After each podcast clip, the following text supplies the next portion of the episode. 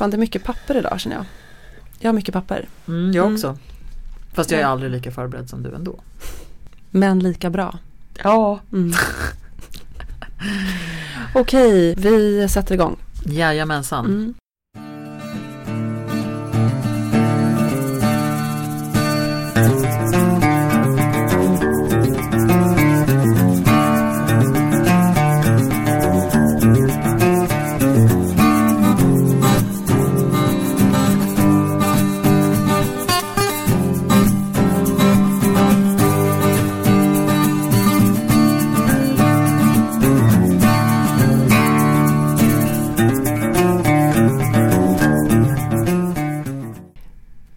Och välkomna till Präster med gäster med mig Anna-Fia Trollbäck Och mig Rebecka Tudor. och vi är präster i Tyresö församling. I Präster med gäster så bjuder vi in en gäst men den är sällan här utan det är någon eller något som vi är nyfikna på och intresserade av och som vi sätter oss i förbindelse med. Och så pratar vi om det som kommer upp i mötet med vår gäst. Eh, idag är det den 30 april. Valborgsmässoafton. Mm. Mm. Det kommer inte brinna några eldar idag. Nej. Brukar du gå på, eh, kolla in eldar? Vad heter det? Det är alltid så himla kallt Ja. på valborg. Det är ju det idag med. Ja. Alltid köldknäpp på valborg. Ja. Det är Egentligen, kallt på valborg och kallt på midsommar. ja, det är två sådana. Mm. Så att egentligen gillar jag inte det. Senaste åren tycker jag bara att det har varit jobbigt. Mm. Man bara står och fryser och trängs. Mm. Kidsen då? Ja men de tycker det är kul. Det är en eh, så här, unga örnar som har i närliggande park, stort jippo. Mm. Eh, och så är alla där. Ja, men det är alltid kallt. Ja. Mm. Du då? Nej, det är inte min, inte min favvo heller. Nej, Jag tycker också att det är, jag fattar aldrig riktigt grejen. nej. Jag kommer i och för sig ihåg det som barn men då har jag också någon känsla av att de här eh, Alltså att det var stora häftiga eldar liksom. Eh, att det var mäktigt. De har blivit mindre när du har blivit äldre. Det är det, troligtvis. det är ju förstås det. Men jag vet det är inte, jag har någon sån här eh, ikonisk bild av liksom Madicken. Den Mm. valborg, när det liksom är en sån här manskör som står och sjunger Vintern rasat. Mm. Men eh, jag har typ aldrig hört den tror jag på riktigt. Nej, Eller kanske någon gång för länge sedan. Ja. Men inte senaste åren. nej inte jag heller. Nej men däremot, eh, då är ju liksom första maj är ju någonting som har haft större betydelse i mitt liv i alla fall. Mm. Kanske för dig med. Absolut. Mm. Absolut. Men det blir ju inga, eller det är klart att det kommer brinna eldar. Men det kommer inte vara några människor där. Mm. Inga stora folk. Nej, de kommer filmas och så får man titta hemma. Det är som den där brasan som folk har på DVD. Just det. Nej, kanske inte DVD längre men ja, man har en brasa på tvn. Smart-tv, Mm. ja. Eh, och imorgon så blir det inte heller några första maj-tåg. Men det är tal som kommer att sändas som man Mm. kommer kunna titta på. Och eh, hänga rött utanför fönstret. Exakt, det har jag också Mm. läst om. Har du det? Någonting rött hemma hänga? Nej. Nej. Det har jag inte. Eller det kanske jag har men jag har inte funderat på det. Nej. Har du? Ja det har jag faktiskt, insåg Ja, jag nu. ja. Mm. Ja, fint. Alla Jag hade ett förslag om att vi skulle ha en eh, Vi har ju några kollegor, våra manliga kollegor som har spelat in just en, alltså en, blivit en liten manskör som ska eh, Som ska sändas idag på webben eh, om eh, just den här vintern rasar och sånt. Så jag hade ju ett förslag om att vi skulle bilda en eh, kvinnokör och sjunga feministiska kampsånger som skulle läggas ut på första maj. Om det skulle varit jättekul faktiskt. Mm. Kanske får bli nästa år, Ja, live. live ja. Mm. Mm. ha, har du något att bekänna? Jag har alltid saker att bekänna. Mm. Men eh, vad, vad, Gud vad trist liksom. Jag har alltid något att bekänna och sen kommer jag inte på något. men det brukar ju vara jag som bekänner mest tycker jag. Tycker alltid att det är jag som säger så här. Ja nu, nej men nu har jag ju gjort det här. Det är du som är ren. Jaha, nej gud. Vadå? Det är du- bara mitt anlete som framstår som rent. Berätta nu om dina synder. Ja, nej men jag, eh, jag syndade i lördags. Okej. Ja, jag var tvungen att köpa ett par skor. Mm. Ett par gympaskor. Så, du var tvungen. ja, jag var tvungen och eh, jag såg upp plats på tunnelbanan. Mm. Mm. De här nödvändiga skorna som jag mm. Okej, så du satte Fåfängan. alltså kollektivt tunnelbana in till stan Ja. för att köpa ett par skor Mm. som du verkligen behövde. Gick runt också och letade efter rätt. Ja, Det kändes inte heller bra. jag förstår. Mm. eh, njuter du av dina skor idag? Mm. Mm. Men jag har inte kunnat haft dem riktigt för att det har regnat Mm. och varit så kallt den här veckan. De står och eh, lyser vita i min hall. mm. Behöver du förlåtelse? Ja, Är det så?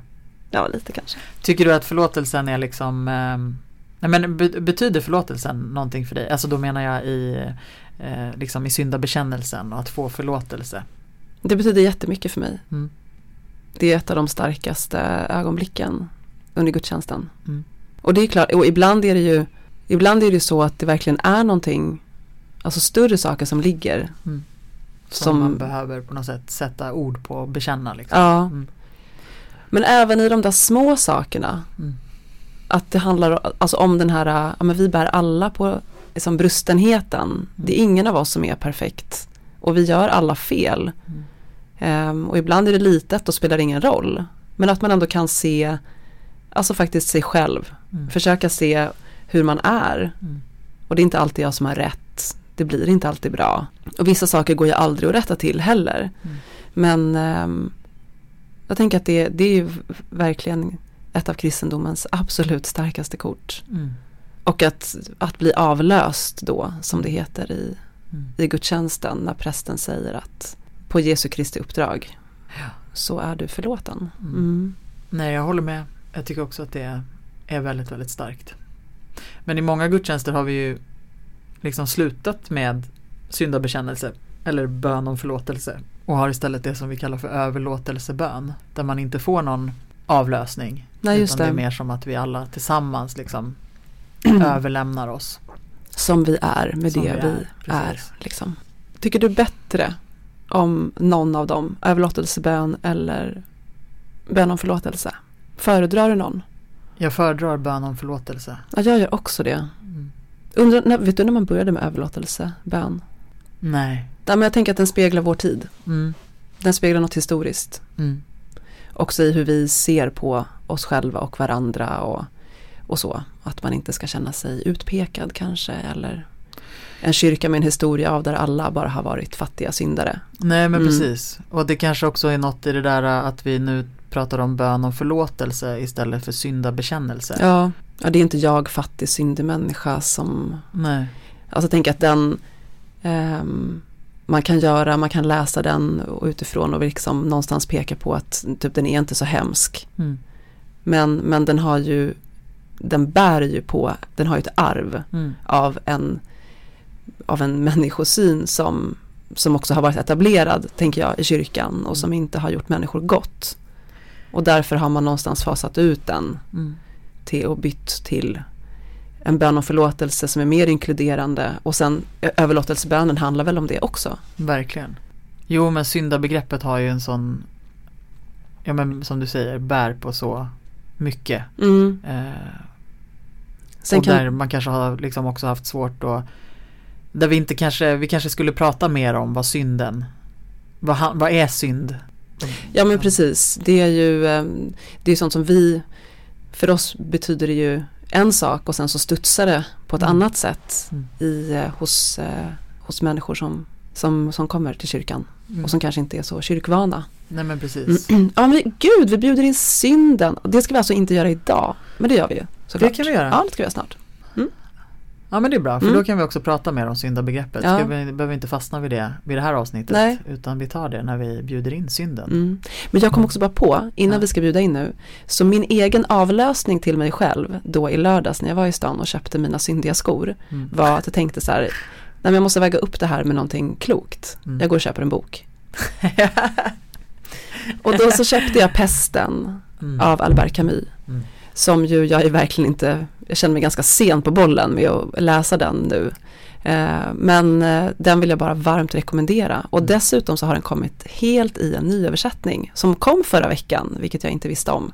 Med ett eh, intressant förord som också tar upp Lyfter vår tid med Ja. corona. Mm. Mm. Ja men jätte, jag har ju också börjat läsa den. Mm. Mm. Så att det, det är ett, ja, det är ett så dagens präster med gästertips bara. Mm, Pesten av Albert Camus. Men eh, dagens gäst som vi ska bjuda in snart, det är kul. Det är faktiskt ett tips från en lyssnare. Mm. Ja, som gav oss det. Ja, Eh, och det är inte bara en gäst. Nej, det är två det är gäster. två gäster. Mm. Men eh, så vi bjuder in nu då.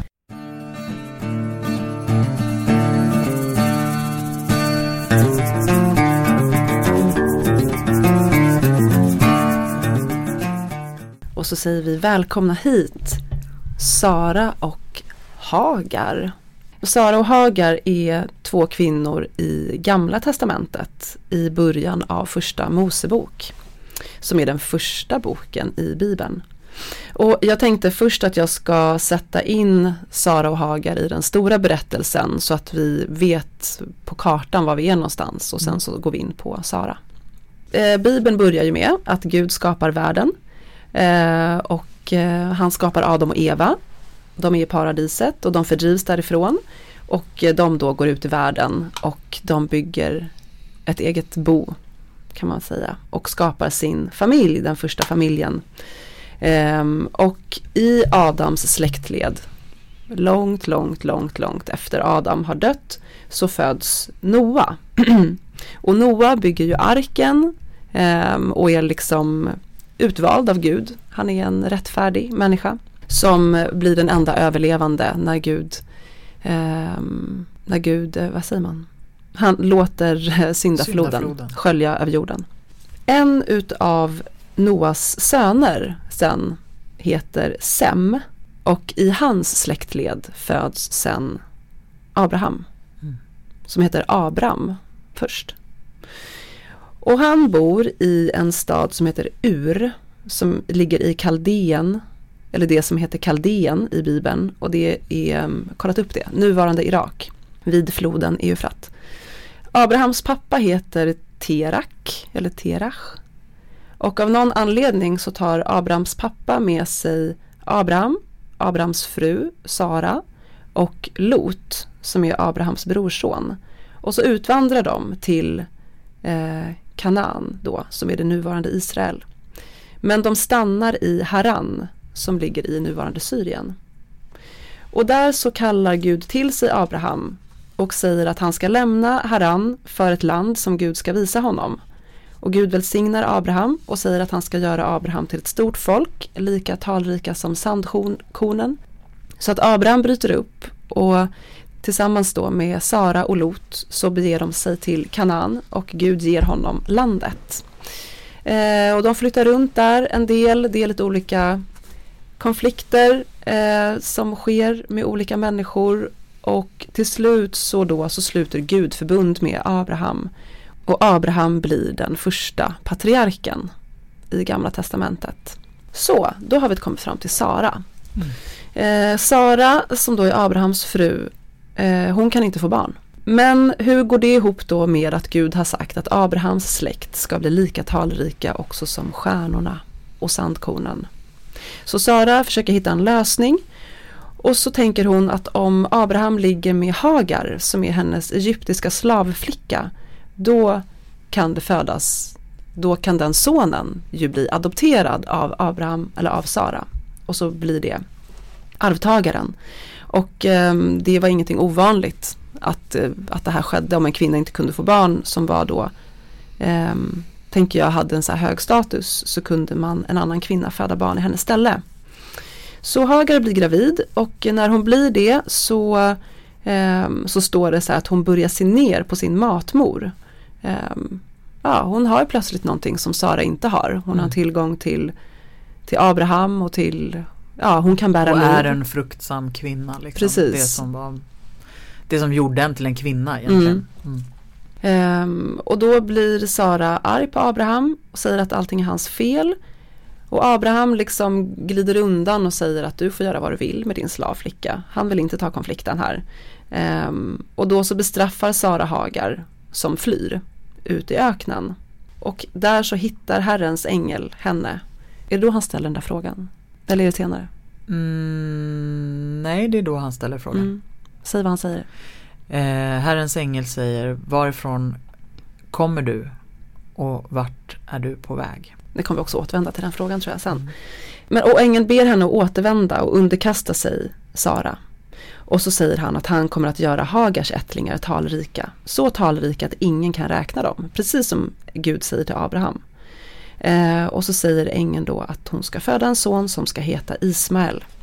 Hagar, vid det här, i det här ögonblicket i Bibeln så blir Hagar den första personen i Bibeln som ger Gud ett namn. Seendets Gud kallar hon för Gud. Jag har verkligen sett Gud och förblivit vid liv. Mm. Det var annars någonting som var att man inte fick se Gud. Mm. Ehm, så Tagar återvänder. Hon underkastar sig och föder barnet Ismael. Sen så söker Gud upp Abraham igen efter en tid och försäkrar Abraham om att Sara ska föda ett barn som ska heta Isak och att Gud ska upprätta ett evigt förbund med honom. Men det tror inte Sara på. Så hon så skrattar till lite Mm. och Gud bara säger så här, varför log du? Typ. Mm. Ja men hon har väl verkligen gett upp de tankarna liksom. Ja, hon är och gammal. gammal och är 90 år. Ja, precis. Jättegammal faktiskt. Eh, Sen att de blev typ så här 600 år. Ja, precis. så att, ehm, och det sker ju så.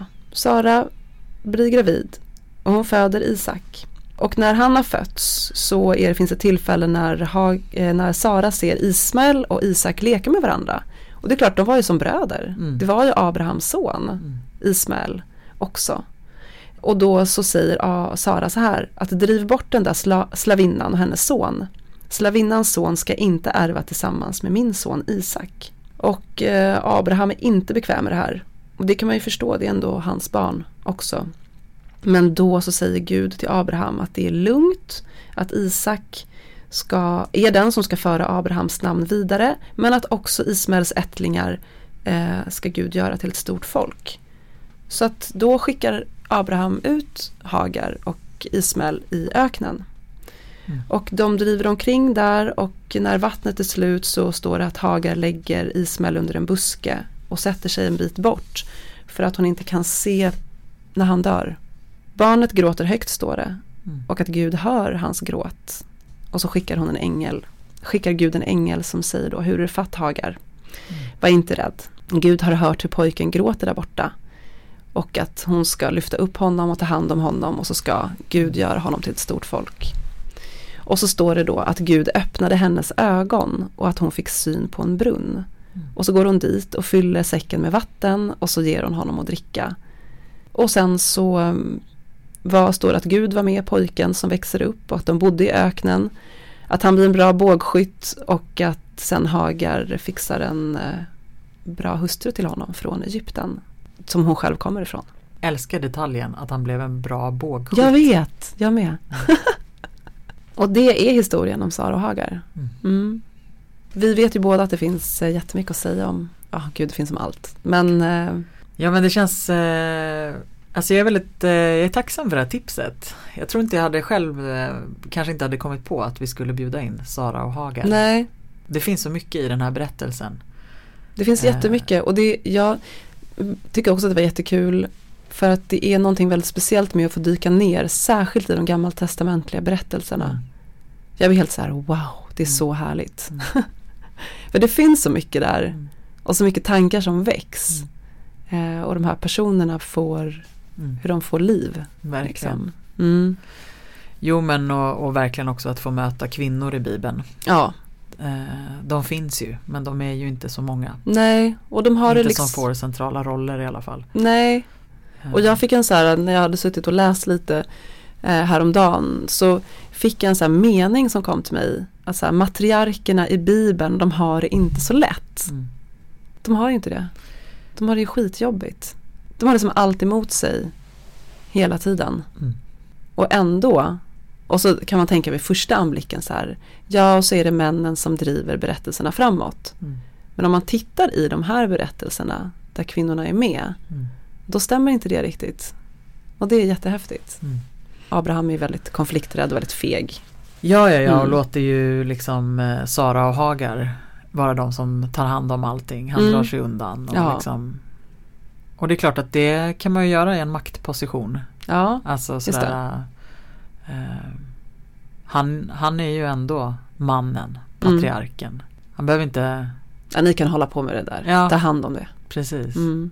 Eller så är han bara undanglidande och bara Nej men alltså jag tycker att det här känns jobbigt. Ja, Jag vill inte vara osams. just typ. det. Jag skulle bara ligga med henne. Typ. Han är konflikträdd på Ja. riktigt liksom. Mm. Mm. Hade du innan du, innan vi nu liksom har eh, ja, men fördjupat oss i, i Hagar och Sara och är det, berättelse, är det en berättelse som har betytt mycket för dig redan innan? Alltså har du haft en, känt att du har haft en relation till Hagar och Sara? Nej, inte så. Nej. Mer än att de berättelserna, alltså där det liksom vecklas, där det lite står mer om kvinnorna. Mm. Alla de berättelserna betyder ju någonting. Mm. Det är som att man hakar i. Alltså känslomässigt också att så här, men jag, okej nu läser jag om dig. Mm. Även om man inte har funnits på riktigt. Mm. Men nu läser jag om ditt öde. Mm. Och du finns i mitt liv. Mm. Och det är liksom, ja nu är vi längst fram. Det är vi som får liksom berätta det här vidare. Ehm, och jag tänker en sån, lång, en sån stor del av också hela tolkningshistorien som också har förbisett kvinnornas roller. Mm. Och sen så när man väl börjar så skrapa på ytan och gå lite djupare ner så upptäcker man att det är ganska komplext. Eh, och inte så självklart. Och det är ju ett, någon slags läckage liksom, Mm. som de här berättelserna utgör. Och det är ju det som är, det, det tar tag i mig. Har det varit det för dig? Eh, nej, eller inte mer än, än att så här, det är ju ganska, eller ofta är så att det är, så här, det är vissa berättelser som återkommer och då är det inte kanske hela berättelsen utan Nej. just så här, ja men det här att, att Hagar ger Gud ett namn. Eh, det är en sån här sak som, ja, men, som jag har hört berättats om flera gånger och att just Guds namnet liksom Mm. seendets Gud. Eh, det har varit någonting som har funnits med mig. Eh, också den bilden av Gud. Som seendets Gud. Jag tycker att det är en väldigt vacker bild. Och att det är just det Hagar som han ser. Ja, som är liksom inte har någon makt överhuvudtaget utan bara är liksom någon annans ägodel och varken äger sin egen kropp eller liksom, alltså bara är bara en funktion Ja. på något sätt. Eh, och så hamnar hon i öknen för att hon är rädd och hon flyr. Och så möter hon Guds ängel. Och så ger hon, alltså det är alltid annars Gud som ger människor olika namn. Precis. Eh, men här är det liksom Hagar som ger Gud Ja. ett namn. Eh, så den, den delen och sen även när, när Guds ängel frågar henne Var kommer du ifrån och vart är du på väg? Mm, Det är också en sån som har haft betydelse för mig. mm, Som en bild för vem Gud är. ja. Liksom. Men jag har inte funderat, jag har liksom, jag tycker att det är häftigt att börja tänka på Hagar och Sara. Alltså inte bara utifrån vem Gud är i relationen. Nej. Eller i berättelsen. Utan vem är Hagar? Och vem är Sara? Vad hade de för livsöden? Ja. Vad tänkte de på? Att så här, gå djupare in i deras personer på något Mm. sätt och deras liv. Det har jag inte gjort så mycket. Nej, nej men det har inte jag heller. Jag, ehm, det är också det intressanta det där med seendets Gud. Jag tänker på att vi pratade om det förra avsnittet tror jag. Det här med när Gud, när Gud eh, frågar Adam, var är du människa? Just det. Vi pratade om det här med bekräftelse. Mm. Att det här handlar ju faktiskt också om det. Mm. Alltså är man sedd Mm. så, är man också, så blir man bekräftad genom att bli sedd. Just det. Ehm, och Gud ser henne där och hennes position är liksom noll. Mm. Om man tänker utifrån någon slags att Abraham var liksom utvald av Gud så är det logiska att Gud hjälper Abraham bara liksom ser till Abrahams bästa att, var Mm. Sara, att Sara skulle ha blivit gravid för länge, länge sedan. Mm. Men Gud ser liksom den mest utsatta Mm. I den här relationen. Mm. Hon hör inte ens hemma där, hon är liksom värd noll. Mm. Och det är hon som namnger Gud. Mm. Alltså jag kan inte komma ifrån också att det, är, att det här skrevs för så länge sedan. Mm. Nej men visst. Det, Att det mm, har inte suddats ut. Nej. Liksom. Det står Mm. ristat. Och det som, jag läste någon artikel om, eh, om Hagar och Sara och att det finns de så afroamerikaner som ju ser Hagar som en symbol för, ja men dels eh, li, eh, ja, men från sin egen liksom position Mm. eh, och att, men att då där i öknen så gör Gud så här a way out of no way. Just Alltså han, han gör en väg möjlig där det inte finns någon väg. Ehm, och att hon är en sån liksom stark, för en del då, symbol man identifierar sig med just Hagars position. Just det. Mm. Apropå, just det precis, att ska, göra en väg där inte en väg var möjlig. Det börjar associera tillbaka till vårt avsnitt om ödet. Mm. Alltså skillnaden på eh, Fate, fate och eh, Destiny. destiny. Mm. Jo, och också alla de i, i Bibelns berättelser och hur Gud ställer frågor. Så tänker jag ju att, att Gud vet redan svaret kanske. Ja. Alltså vet redan vad Adam är. Det är liksom så att frågorna är mycket mer existentiella och så reflekterande på Ja. sätt. Just det. Att, eh, och därför tycker jag att den här frågan till, till Hagar är Alltså det är, en, det är en, en väsentlig fråga. Var kommer du ifrån? Och vart är du på väg? Ja. Det är liksom en Det känns som en sån fråga som är nödvändig att till och från i sitt liv ställa till sig själv. Liksom. Var kommer jag ifrån? Vem är jag? Mm. Och, Och det är samma fråga som du säger som Adam fick. Mm. Var är du människa? Liksom?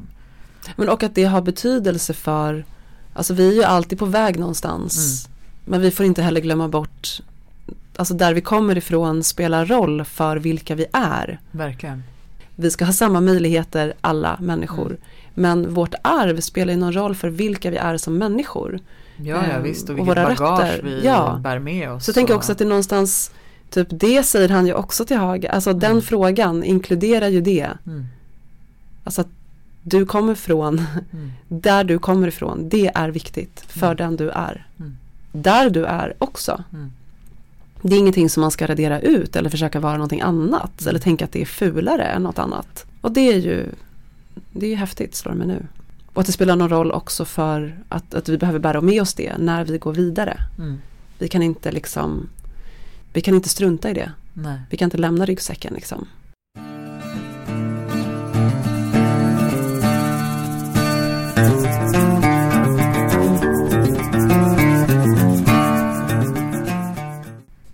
Men det är intressant också sådär hur man ser på berättelserna. ehm, jag tänker särskilt som kvinna Mm. och läsa många av berättelserna i Bibeln. Så det är inte så himla upplyftande. Direkt. Det är väl en underdrift. Corona. Ja. Det är en underdrift att säga att det inte är så lätt. Det är en underdrift, Mm. det är sant. Eh, det kan vara väldigt eh, stötande och eh, någonstans också ge en, alltså för mig kan det ge en, en törn ibland inombords. att, Men hur ska jag liksom hantera allt det här, arv, hur ska jag hantera det här arvet, Mm. det här patriarkala, den här patriarkala tyngden som bara, den inte bara ligger på axlarna, den ligger liksom i hela så här. Mm. Och då kan man välja lite hur man ser på de här berättelserna på lite olika sätt. Och ibland så finns det ju, ibland kan jag tycka att det finns en otrolig så här, välvillighet. När man säger ja, så den här berättelsen handlar om hur Gud liksom bla bla bla och allt är Mm. så bra. Man bara vänta, du bortsåg från typ våldtäkt, Mm. eh, liksom misshandel och att så här, frysa ut någon. Alltså det blir också så här, vad är det här egentligen för, för gudsbild som vi också negligerar. Mm. Ehm, och mig, då, det ger inte mig, det ger mig noll. Mm. Det är som, jag tycker typ inte, det är inte trovärdigt. Ehm, och, och ibland så ger det mig nästan mer att berättelsen bara får stå. Ja men det var ju så här det var. Just det. Det, som Josuas bok som ju handlar typ bara om krig och eh, så här, utplåning av människor. Mm. Den får ju stå där, Mm. bara som ett, bara så här var det. Mm. Och det, jag gillar inte det. Men det är bara så jag får, jag får bara förhålla mig till det. Mm. Ehm, men, men, men så, och vi har läst en artikel om, om Hagar och Sara där, där den liksom artikelförfattaren skriver i slutet att, så här, att, att, eh, att, det här är en, att berättelsen är en bild av hur Gud är aktiv i människors liv och ser bortom och försöker motverka ojämlikhet mellan människor. Mm. Och först så tänkte jag så här, ja men stäm, är det så? Kan jag se det så? Mm. Alltså är berättelsen verkligen en bild av det? Mm. Eller? Liksom. Mm. Så ehm, och tänker så här, men Bibeln skrevs ju och tog inte ett dugg hänsyn till, till någon annan ordning än den patriarkala ordningen som var. Mm. Så att kan man verkligen säga så? Mm. Att det här är en bild av hur Gud vill motverka ojämlikhet mellan människor. Ehm, eller säger berättelsen mer om hur bilden av Gud har traderats Mm. som då en manlig avundsjuk, liksom straffande Mm. Gud.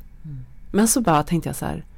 Jag bara, men så finns det ju det här med seendets gud och så har vi ändå Hagar där Mm. i öknen liksom. Mm. Och den bilden är ju också där. Mm. Trots den tid som Bibeln skrevs i. Ja, Precis. Och det blir det där som du kallade för läckage. ja. Man bara, men alltså det går ju inte, det här står ju där genom all tid, Mm. tusentals år har det här fått vara kvar.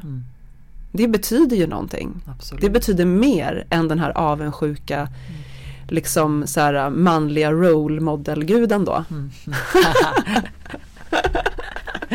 Bra bild. Jag är hämndens gud, alla män bara yes! Ja nej, men det är verkligen sant. Eh, just det, det blir som att de där Ja men precis, det betyder mer därför att det är mer häpnadsväckande att det står att, den, att det Ja. berättas i en tid Allt annat är mest bara så här, men det var så det var. Ja, Det är det som tra- liksom, det traderas vidare bara en eh, patriarkal skit. ja exakt. Och sen så kommer de där eh, små glimtarna ibland. Och de glimtar så starkt. De gör ju det Mm. och det är ju de man liksom Ja, där har vi det. Mm. Nej men det är ju precis det här, är- ja. Så att hon har ju inte fel. Nej det tycker jag verkligen Men- inte. men jag vet det kanske inte är det. en eh, Nej precis. Det var nog författaren som skrev, tänker Mm. jag, tänkte inte så att nu ska jag visa på Nej. liksom, hur Gud motverkar ojämlikhet mellan människor. Men vi, vi kan läsa det så. Mm. Vi kan se det så. Mm. Ehm, men det är den här, för mig är den här subversiva liksom, glimten Mm. som är liksom, det är det stora Mm. för mig. Mm. Och då blir jag helt, jag blir helt varm inombords och bara, jag älskar dig Hagar. Ja. Ja.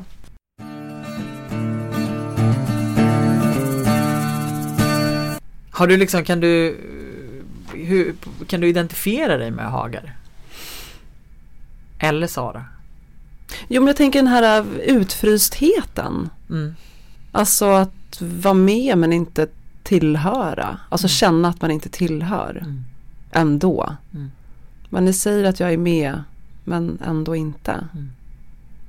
Det blir på en jätte, liksom verkligen så här relationell nivå bara. Eh, för mig tror jag. Mm. Alltså sammanhang kanske. Mm. Men också tänker jag det här med att, med att fly. Och bara, jag vet inte vart jag ska. Jag bara måste bort. Här kan jag inte vara kvar. Här kan jag inte vara kvar.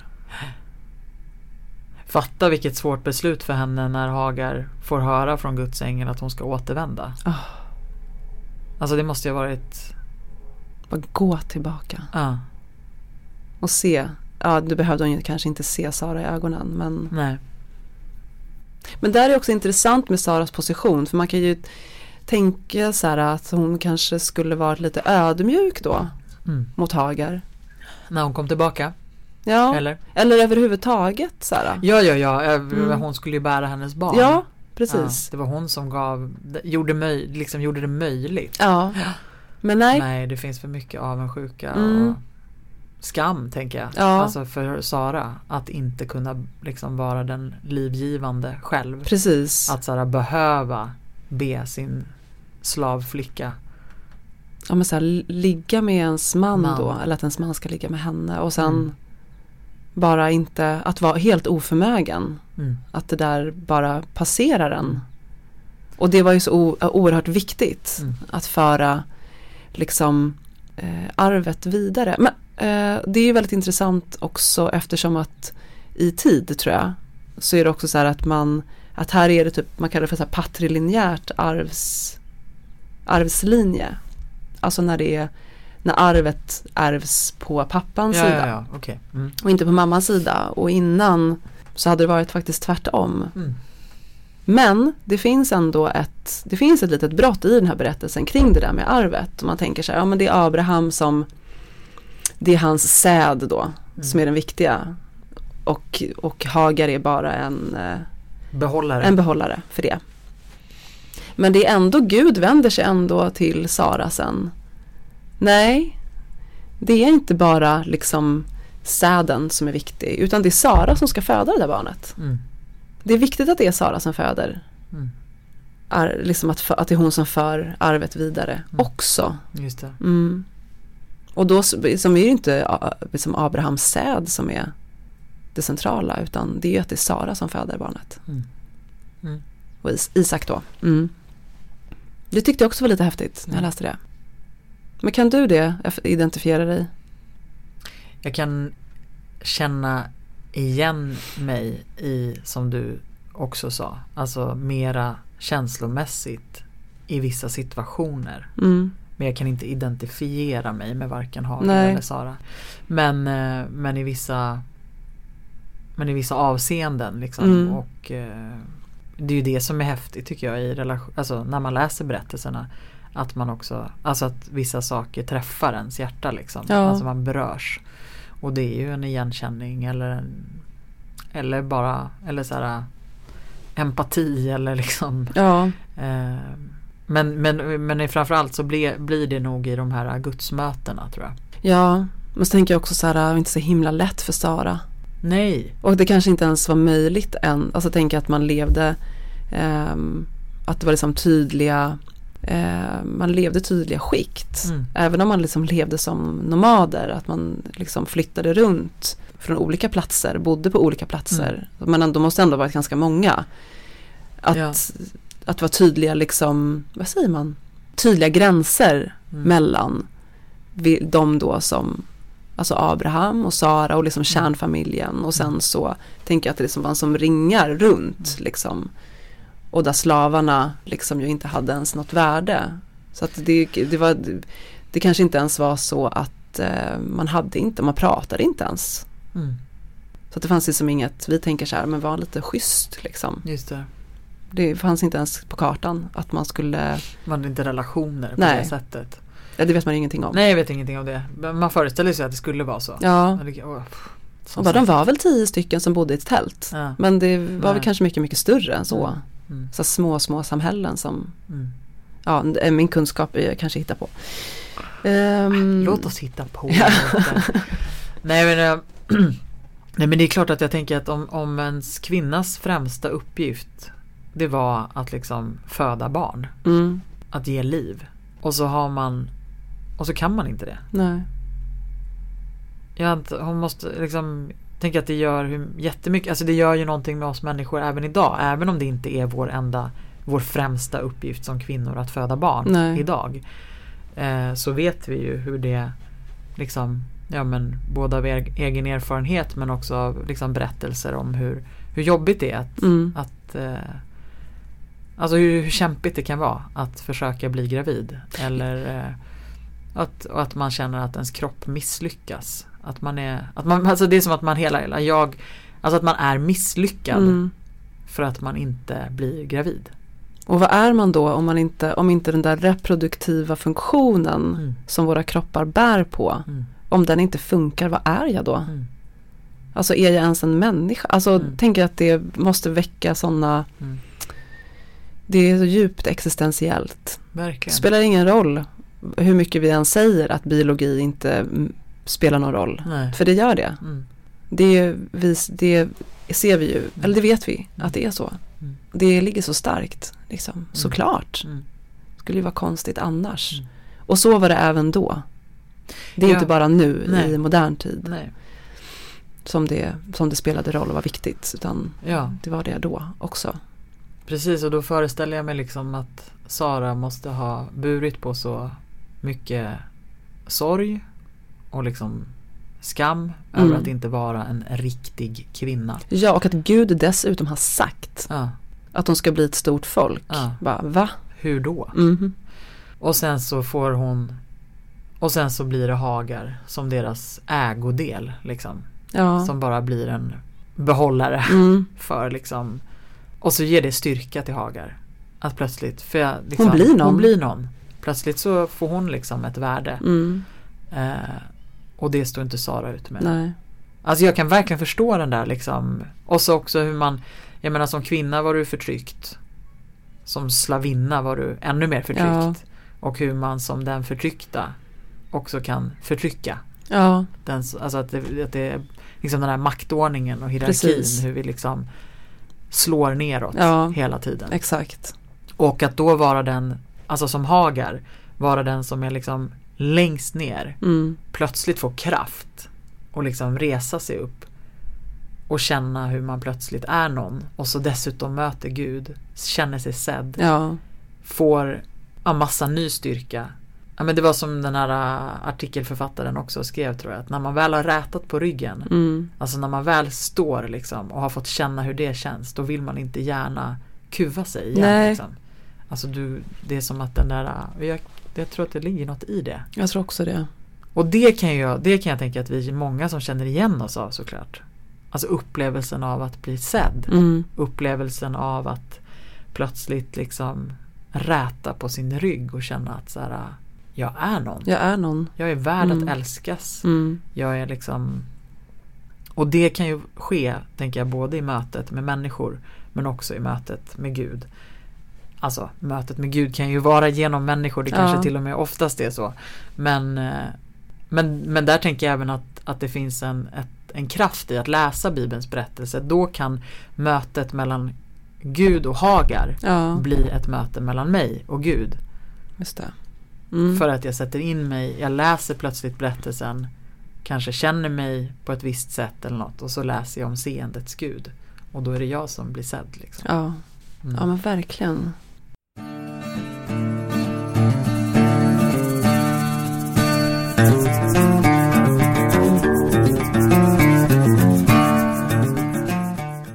Jag byter spår lite. Mm. Jag ska göra en sån här flumspaning nu. Mm. Mm. innan gamla testamentet, innan gammaltestamentlig tid, innan, innan vi hade en manlig, liksom monoteistisk gud, så var det ju många som levde i, eh, så var det mycket gudinnekulturer Mm. i det här området, i världen i alla fall. Där kvinnor hade ju liksom framstående positioner, de var prästinnor, de var liksom där fruktbarheten var någonting liksom upphöjt Mm. och så vidare. Så här livmodern och jorden i fokus på något sätt. Som man var förbunden med jorden och så. Och det här har jag läst lite om. Och sen så möter gudinnekulturerna möter sen en annan kultur där man har en manlig gud. Som sen liksom tryckte undan gudinnekulturen. Och att det var den här liksom mansgudskulturen som, som liksom vann fäste. Mm. Jag gillar att leka med tanken att man kan se det brottet, att, eh, att det är i den här berättelsen också. Mm. Och att Gud, alltså från att Gud då tidigare var liksom en livscykels, eh, alltså där, där tänker jag att så här, fruktbarheten var i fokus liksom. Så är Gud plötsligt eh, inte bara så här en straffande Gud, utan Gud kontrollerar liksom kvinnors fruktbarhet. Mm. Alltså Gud kan öppna och stänga livmödrar liksom. Och från att kvinnor har varit i centrum, om man bara typ tittar på hur det ser ut i gamla testamentet, så är, befinner de sig i ytterkanterna. Ehm, även om det finns de här läckagen som vi har pratat om. Ehm, så är det ju ändå männen som ska vara huvudpersoner. Ehm, och, Ja, ja, ja, det är ju bara som en parentes men att, att Hagar är efter Eva den första kvinnan som, som pratar. som pratar med Gud. Ja, men inte finns, de har bara liksom varit en massa Mm. som ingen har liksom. Noas fru har ju inte ens ett namn. Nej. Liksom. Ehm, och att kvinnorna liksom, de står bredvid, de följer med, de tar order, de existerar på något sätt genom, eller som av att det är en man som, som, är, som står bredvid. Ehm, och jorden, är, de lever i öknen. Mm. Bara, det finns ingen frukt här. Mm. Det är som torrt, Mm. det är livlöst, kvinnorna är ensamma, de är i konflikt med varandra. Mm. Från tidigare när man tänker i gudinnekultur, alltså att det är liksom det var kvinnorna som drev, deras Mm. samarbete som liksom fanns där. Och plötsligt är de typ helt isolerade eller i då konflikt med varandra. Och att de liksom är orena, att det här liksom mensblodet som tidigare, tänker jag, har varit en så central helig del, Mm. är ju plötsligt någonting som, som är orent, Just som betraktas som orent. Jag tänker att det finns de, jag tänker att det måste finnas spår. Jag gillar att leka med tanken om att det Mm. gör det i alla fall. Ja, kanske missade det men vad, vad är din Min vad, poäng. Ja men, ja, men inte, det kanske jag har fattat typ. Men vad är brottet i berättelsen? Eller vad, vad ser du de här spåren i berättelsen? ja men dels att de lever i öknen, Ja, ja, och, och sen att Gud liksom, eh, plötsligt så öppnar ju Gud Saras livmoder. just det. Och bara liksom kan bestämma att nej men nu, Mm. nu går det bra. Mm. Men inte innan och innan är det ju som ett straff. Mm. Att vara ofruktsam. Mm. Så här, hej jag är Bibelns huvud, en av Bibelns liksom matriarker. Mm. Du säger åt min man att vi ska bli talrika som Exakt. stjärnorna men du har stängt min Men jag är helt torr Det är liksom. Mm. Ja, vad är, Mm. Blodet bara rinner. ja, ehm, att de är så helt obrukbara liksom. Mm. Jag tänker att det är det ser man, det jag finns där.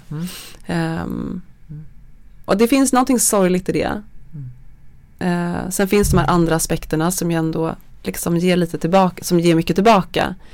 Men ehm, ja, jag tycker det är intressant att gräva i de där tankegångarna. Mm. Liksom. Mm. För det Mm. finns någonting där. Absolut. Eh, och som sen kommer igen, det finns där sen som en subversiv underström. Mm. Ända fram till nu liksom. Mm. Mm. Det är min flumspaning. Jag Mm. gillar flumspaningen. Du har ju fått liksom flumstämpel men jag är ju precis lika flummig som du Mm. egentligen. du, har bara bet- du är bättre på att sätta ord på dina flummiga tankar. Ja, det kanske det är. Ja. Jag tror det. Brukar du eh, hålla på med gudinnekort? Nej, det, jag, dit har jag inte kommit faktiskt. Men det kanske jag ska prova. Ja, det är roligt. Mm. Det är fint. Mm. Typ som tarotkort. Ja, men precis. Mm. Och så är det olika gudinnor som Ja, vill berätta någonting för dig. jaha vad häftigt. Mm. Men jag har en tarotlek faktiskt. Jag ska plocka upp den i källaren, Mm. tänkte jag. Nu blir du avkragad. Åh Anna nej, okej jag sa inget, vi tar bort den.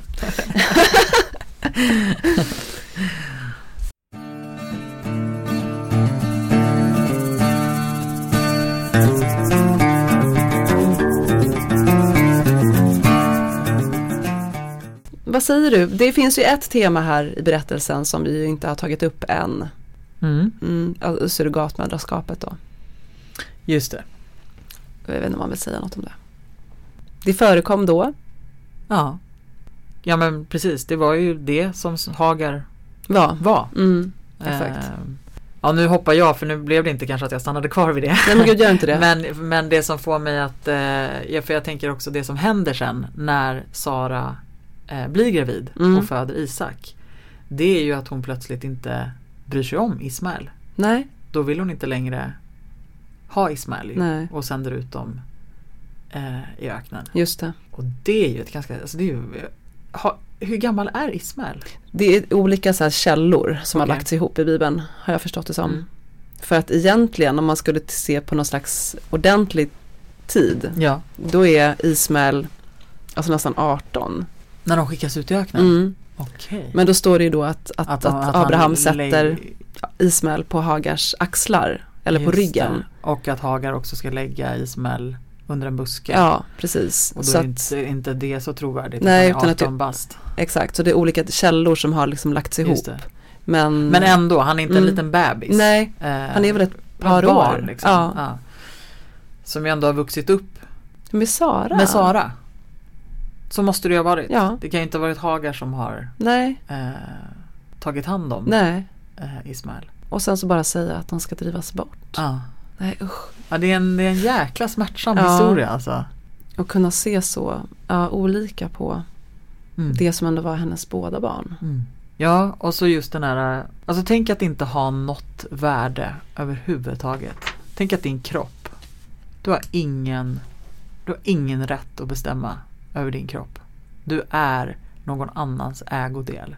Så att några andra kan fatta beslut om huruvida du ska bli gravid eller inte. Alltså, Abraham och Sara bestämmer att Abraham ska ligga med Mm. Hagar. Och Hagar har ingenting att säga till om. Nej. Alltså det är vidrigt. Det är så fruktansvärt vidrigt. Mm. Och så i sam... Och så, eller, nu låter det som att jag ska säga, och samtidigt så finns det, jag bara menar att det som händer sen är ju att Hagar, nu har jag sagt det så många gånger, eh, men att Hagar ändå plötsligt blir någon Mm. i relation till att hon sen blir gravid med, med Ismael. Mm. Men det, det, jag menar inte att det är liksom så därför var det bra att det hände, Ja. liksom, inte så utan nej då är det mer det där med fate och eh, destiny Ja. som händer tänker jag. Eh, så nu måste ni lyssna på vårt avsnitt om ödet för att förstå vad jag hänvisar till. ja, precis.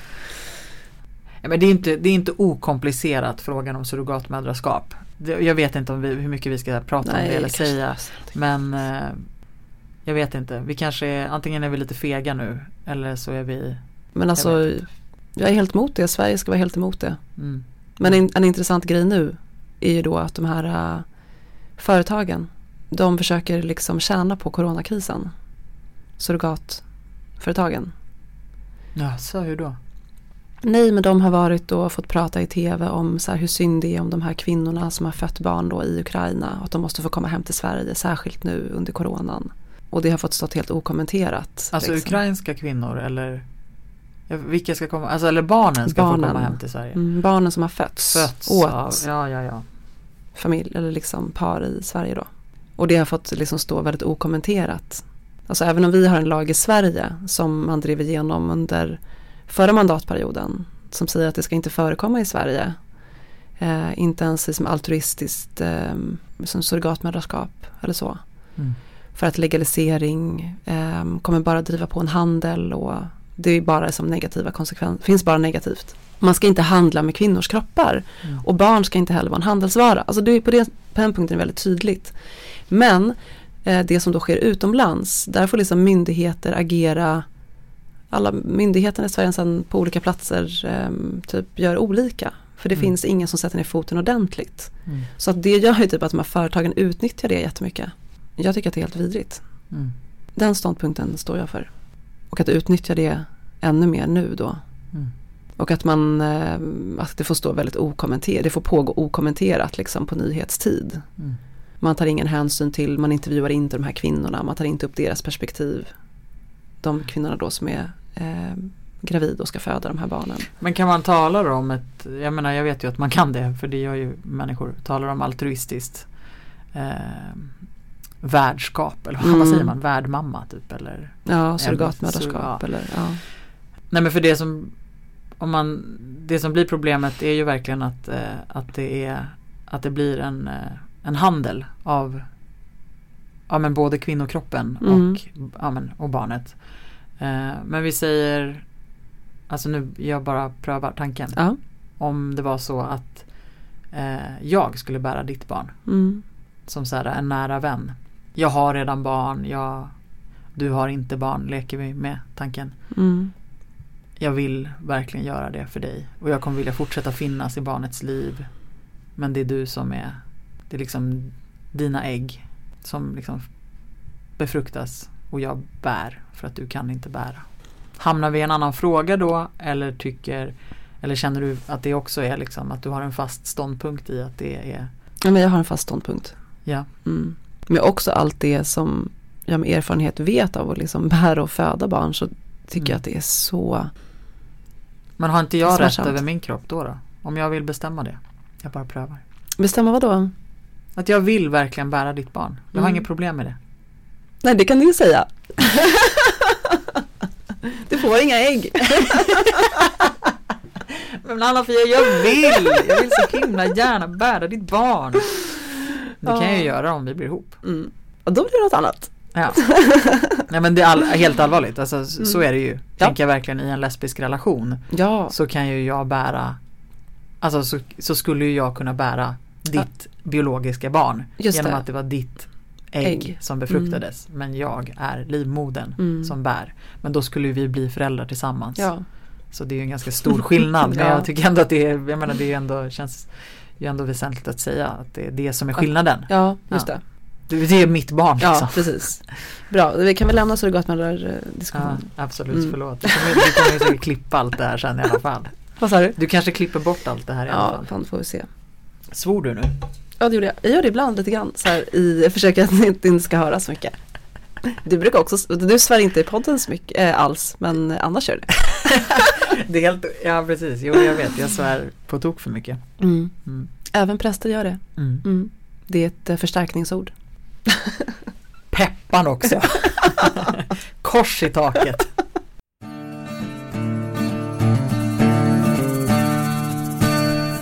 Ja men gud, vi kanske börjar närma oss slutet Ja. faktiskt. Det har varit jättehärligt att ha Hagar och Sara här. Mm. Mm. Verkligen. Vi ska ha lite mer bibliska. Det är som att jag känner med dem båda. Ja, jag det, med. det är liksom, jag kan förstå bådas perspektiv eller Mm. liksom hur de, var de bef- befinner sig. De är båda i ett sånt jäkla underläge. Ja, verkligen. Och så är det så här, om jag älskar att få liksom bara kopplingen, eller jag älskar att bara känna den här uh, kopplingen till så här gamla testamentet. Mm. Jag gillar den, jag gillar gamla testamentet. Mm. Ja, När man så här- dito. Mm. Men um, okej, Nästa vecka eh, när vi spelar in Mm. så är det ett jubileumsavsnitt. ja, igen! Ja, det är helt fantastiskt. Mm. Det är det 20 avsnittet. 20 avsnittet. Och kommer jag få leda det då eller? Ja, det kanske vi ska. Jag leder varje Mm. jubileumsavsnitt. Kan jag lugnt luta mig tillbaka. Ja, Men, eh, tack för idag Anna-Fia. Tack för idag Rebecka. Mm, det var grymt. Mm. Mm, och tack Sara Hagar. Tack. Vi ses. Ciao. Ciao. Mm. Vad tycker du är jobbigast med att prata om? Eller vad, liksom, vad är dina tankar kring